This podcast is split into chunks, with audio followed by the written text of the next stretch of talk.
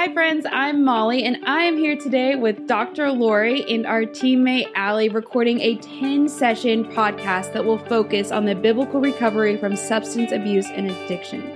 So each session will focus on the CPR of recovery principles along with biblically based steps to walk into identity and freedom.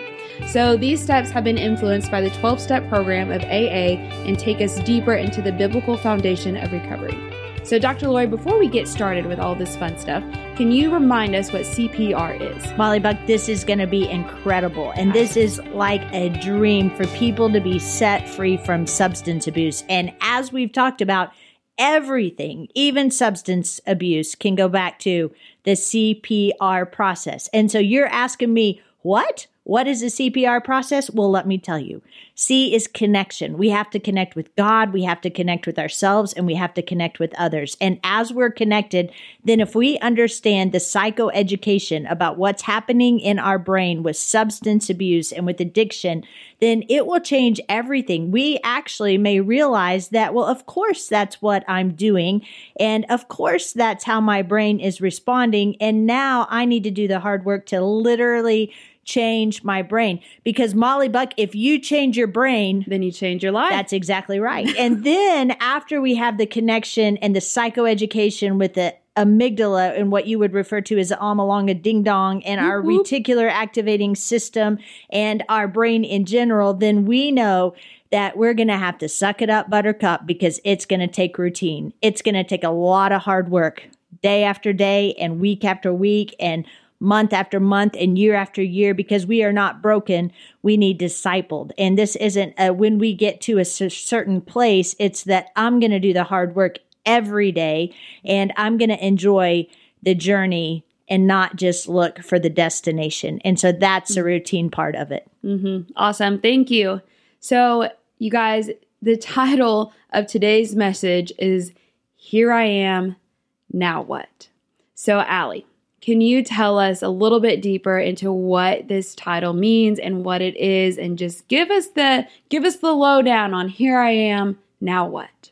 Yeah, so here I am is just coming to terms and acknowledging and admitting that you are totally powerless, that everything around you is chaos, and that this stuff has you beat. Yeah. Like you're just done and there's there's nowhere to go except to thrive in the chaos and you come to this place where you just know like I can't I can't do this anymore. Yeah. You know. Yeah, that place of just like desperation. Yeah, well that's exactly what it is. It's it is. It is just a place of desperation, but that's a really really sweet place to be because you have that in you where you have to admit. Yeah like something's got to give. Here I am. I, everything around me is a mess. Likely I've lost everything in my life that matters. Yeah. And all that I've got is emptiness and probably an empty sack or an empty bottle to go with it. Right. I'm used up and beat up by this lifestyle, and something's got to change. So, have you experienced this before, or can you just share a little bit? Yes. Um, actually, that that very specific last part that I said something's got to change. Um, that realization of if something doesn't change, I'm going to kill myself because that's where at one time I was. I was so deep in darkness into man, I was just miserable and I was desperate. And uh, at the time of that, I was just really heavy into alcoholism. And um, I was at a place where every shot that I took, I wanted, I wanted it to be my last. Like I did yeah. not want to wake up. I was super, I was just sick all the time. Nobody wanted to be around me. It was an awful place. And I came to terms with something has to change. And, and in that moment, in that day, I didn't know necessarily that what had to change was that I needed to never use drugs or alcohol again. Right. In that moment, I didn't know what I needed was Jesus. Like I didn't I I would have argued with somebody and been really angry probably if they had approached me like that in the beginning, but I knew I was just at that at the at the end of myself. Like that's what this is. You're just coming to the end of yourself and you recognize that. Yeah, it's like I feel like it's like whenever you finally just kind of wake up, it's the wake up call and you look around you and you're like, what do I have? What do I have? Like, what are my relationships like? Where is this leading me? How do I feel on the inside? And it's like, man, this sucks. Like, is this is this really my life now? Like I'm in I'm just going to be a person who struggles with addiction and substance abuse forever. That this is just this is who I am. And then we wear that as our identity or as who we're called to be and that's just that's just not true. But the mm-hmm. first step, right, is here I am and even just being able to open our eyes or have our eyes open to what's happening around us and to take a good hard look on what's happening inside of us, right? Yep, man, okay, so Dr. Lori, can you give us the CPR of here I am? Now, what when you've gotten to that point where you're looking around and seeing that maybe this isn't the way to live, or maybe there's something more than addiction, maybe there's something more than substance abuse. Like, what's the CPR of that? Well, I think we're going to start with connection. So just imagine, Allie and Molly, if all of our listeners wanted to come and actually watch us record a podcast. And so if they would call in and they would say, Lori, I want to come. It, can you give me directions to where you are? What's the first thing that I'm going to ask them? And I'm going to ask them, so where are you? And huh. so I think it's going to be really important in this process, the hardest person that you're ever going to have to lead is yourself. And the question has to start with, where are you? You have to take a really good hard look in a connection with yourself about where you are because you're going to eventually then going to have to with reality connect with God and then connect with others. And the psychoeducation of that is is if I'm in denial or if I'm not really being real and I know in my heart of hearts deep down inside that something's wrong and if I portray to everybody else who in all reality actually knows that something is wrong as well. If I say, well, I'm, I'm fine, or I've got this, or this isn't having that big of an impact as, as you all are, are making it out to be. But deep down inside, I know that it is. That's actually called cognitive dissonance and it, it literally produces brain damage when I say one thing, but then know something else. And so the psychoeducation of that is that we really have to get real. You can't fix something if we're not going to address it as being broken. I think about somebody who would go to the doctor and they're covered in hives and the doctor said, well, what's that all over your body? And they say nothing. And, yeah. or do those itch? No. And is, is that new or is that always been? Oh, it's always been there and and so we have to get real. So the brain it's it's interesting. If we'll just admit it that's that's 50% of the battle is then knowing what's happening as i'm connected and real with myself knowing that i'm literally causing this thing inside of me that's called cognitive dissonance. It's literally brain damage when i know deep inside it's one thing but then i'm professing that it's another. And then after i get real with myself and actually actually after then I line up with what's happening on the internal and the external, then I can start to connect with God and with others to start to modify my routine and get to where I need to get. Yeah, that's beautiful. That was that was good. That was really good. Okay. I'll say that was really good. Thank you. So Allie, as someone who as someone who has walked out these very steps, right? Can you go ahead and just hit us with some teaching? Like what's the what's the practical application of walking this stuff out? Yeah, so I want to start with the biblical foundation of that because if we don't have the foundation then we're not going to be able to move forward until we have that. And so coming to terms with the fact that I am literally enslaved to this stuff. Like yeah. it again, it's got me beat. Whatever the whatever the substance says is what I'm going to go do. It's what I'm going to seek. It's it's my all in all. And so coming to terms with the fact that like I am enslaved to this and and I'm going to use the word like that is it's sin. And, and the definition of sin is missing the mark or a trespass. Ultimately, sin is loving anything more than God. It is thinking, speaking, or acting in ways that are against God's will for us. It is separation and estrangement for God. Mm, that's good. We were not made to be addicts. We were not made to be enslaved to substance abuse. We were made to be in fellowship with God. Yeah. But if, like Lori said, if we're lying, if we're lying to ourselves, if we're just going to continue being like that hamster on the wheel that has no destination, that's just going to like insanely just keep going and going without realizing or accepting the opportunity to just get off the wheel, mm-hmm. then it's, it's all for nothing. And so the that the practical application is just that it is honesty and humility and and willingness. Like here I am. Like I am straight up being honest with myself. You you're done. And I can't continue to do this. Like I don't I obviously don't have the power over this. Everything around me is unmanageable. I'm not able to function. Mm-hmm. Nobody wants to be around me. Yeah. All the stuff.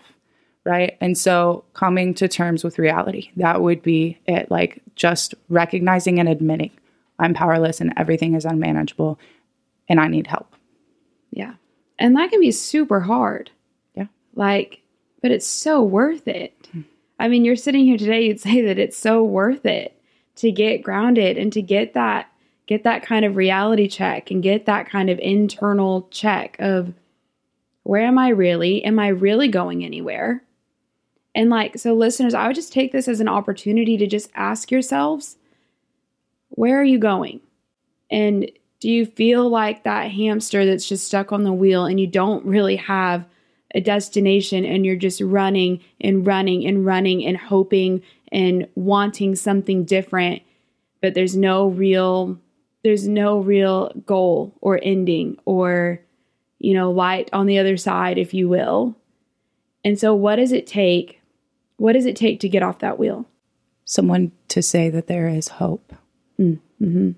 Like there's this word that is sometimes hard to accept, but the, the definition of it is beautiful, and that is repent. And what that means is literally to change one's mind for better. And so, like, the hope is you can exit the highway. Like, you can take the exit and you can turn around. And there are people out there, there is a loving God out there who wants to help you do that. Um, but I would say having just the truth that there is hope. Yeah. It's not hopeless. I remember I remember a time in my life when I really took on the identity of that party, drug, substance abuse lifestyle. And I think the time that I really came to the end of the end of me or if I can if I could pinpoint a moment where I was like this hamster wheel is going nowhere and why am I exhausted going nowhere. And it was like, you know, kind of was smoking a cigarette outside of my parents' backyard. And I, I mean, I didn't believe in God at the time, just self proclaimed atheist. But what I knew that I knew was that the cycle or the hamster wheel that I was on was getting me nowhere. Or it was getting me into depression or anxiety or where all of my finances going. It was getting me into broken relationships. It was getting me in I mean it was leading me to death. Mm-hmm. Right? Dr. Lori, your favorite thing to say is the consequences of sin is death. And that's where I was going. And it took kind of like this pinpoint moment of wow, if I have to live like this forever, if this is where this cycle's getting me, I don't want it. Mm. And I don't want it to the point of that I'll kill myself in a year, God, if you aren't real. So I prayed and I just said, I just said, God, if you're real, I will say yes to you for one year. For one year, I will say yes to anything that I believe is an invitation from you. And it was in that moment that it was like, okay, like, I don't know. I don't know what's going to break this cycle yet. I don't know what's going to stop the hamster wheel. I don't know how I'm going to get off. And I guess I don't need to know all of those answers. I mean, looking back, I mean, I didn't need to know. I just needed to know that I couldn't do this anymore and that I was ready to be done. And when you're ready to be done and you're ready to do whatever the invitation is in front of you to break the cycle of death and addiction and substance abuse, like you'll do it. And so, listeners, I feel like this is a real invitation right now to say, can you just ask, can you just ask God, are you real? And will you invite me into things for a year or for however long? And then will you just say yes to him, whatever it looks like, even if you don't have all the answers? Because, spoiler alert, you're not gonna. Mm-hmm. But he's so faithful and he's gonna show up and he'll walk you out if you'll just say yes. And that's what happened to me. I mean, I, I mean, I just kept saying yes. And we're here almost four years later, still saying yes. So he showed up.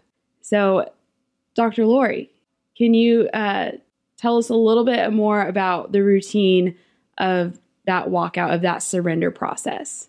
So I think with the routine, and we use the the car analogy. If you're somewhere and you want to come to see us, and we need to know where you are so that we can give you directions. But think about it if it's night.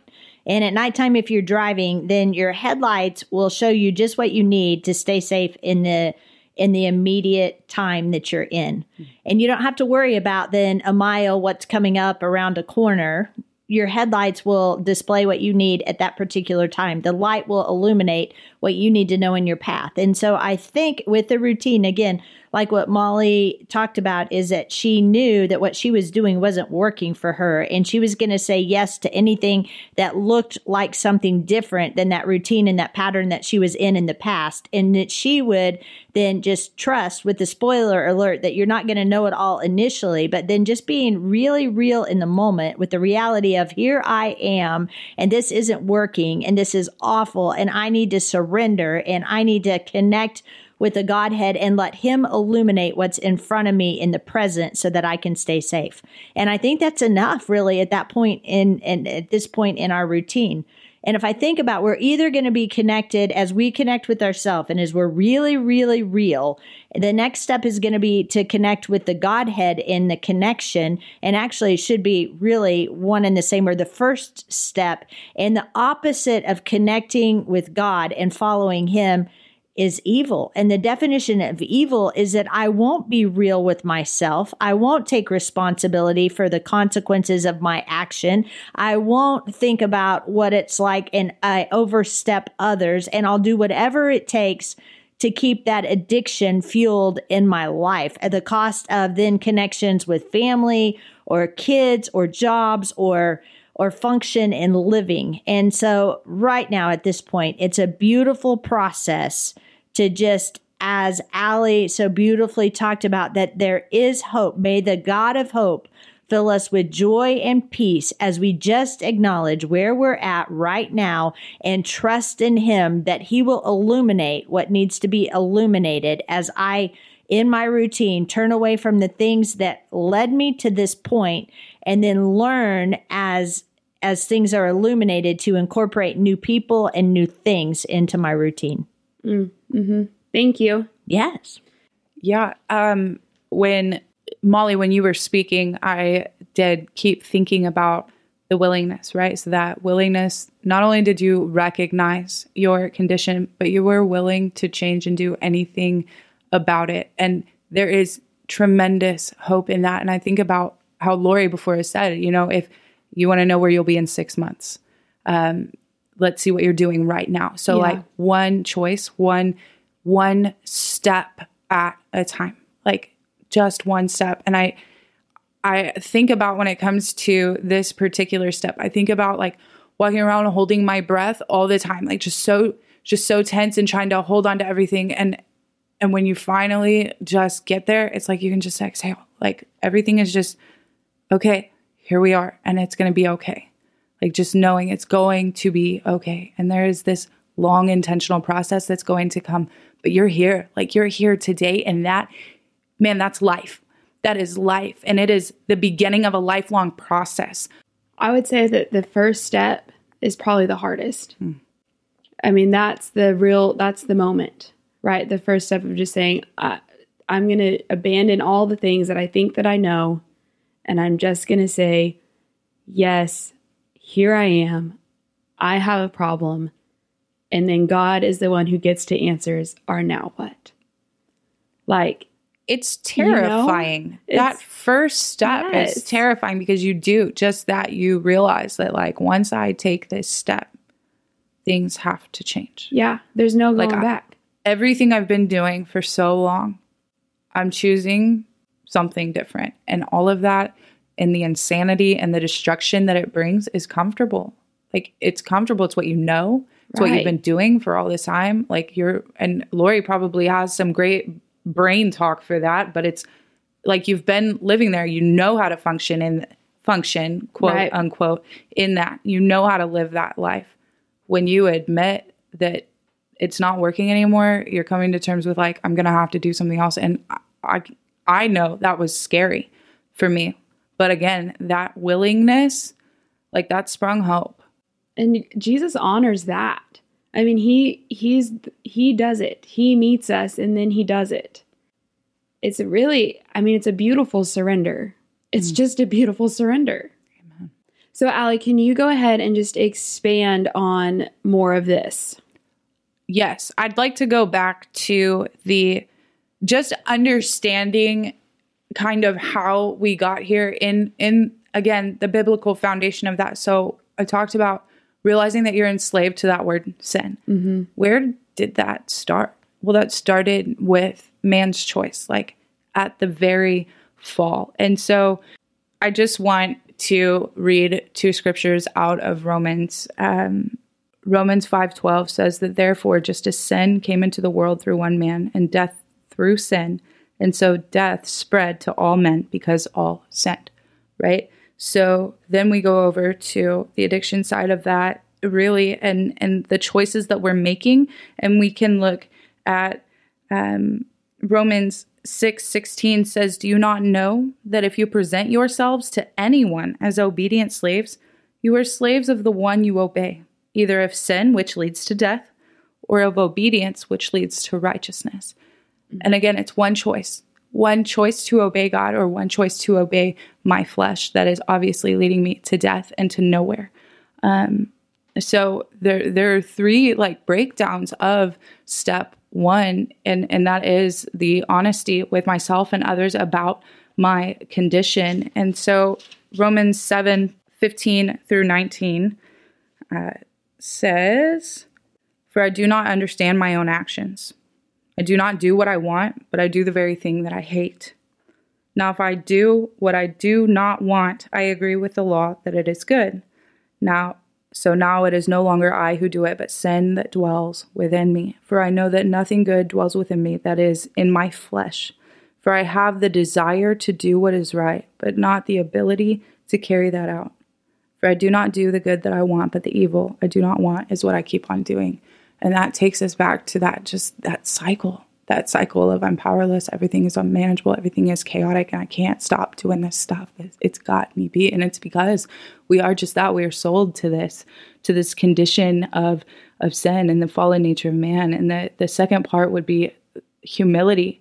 And I think this is so important because humility, it brings a sense of brokenness, but in the most beautiful way, because that humility means that we're broken by the truth of our condition and we recognize our chaos and our need for help, uh, admitting the absolute bankruptcy of spiritual worth, like admitting that I have nothing. This is where I'm at.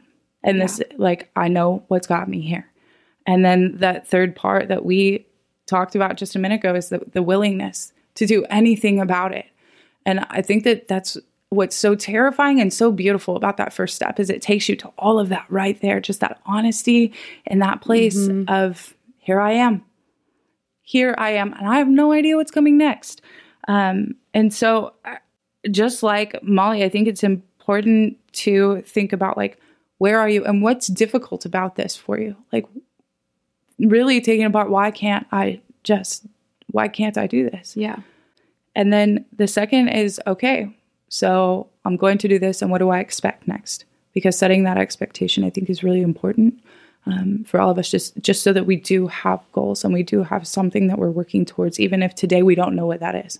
Yeah. Does that make sense? Mm-hmm. Okay. And so I really think that these these the the beginning of these steps, but specifically first one, um, are the beginning of a lifestyle that greatly enriches us. And it, it's just that it's the beginning of a lifestyle. And so we've got to recognize these tools, these foundational steps that we're going to walk through as valuable assets to our life. And it can break generational cycles Yeah.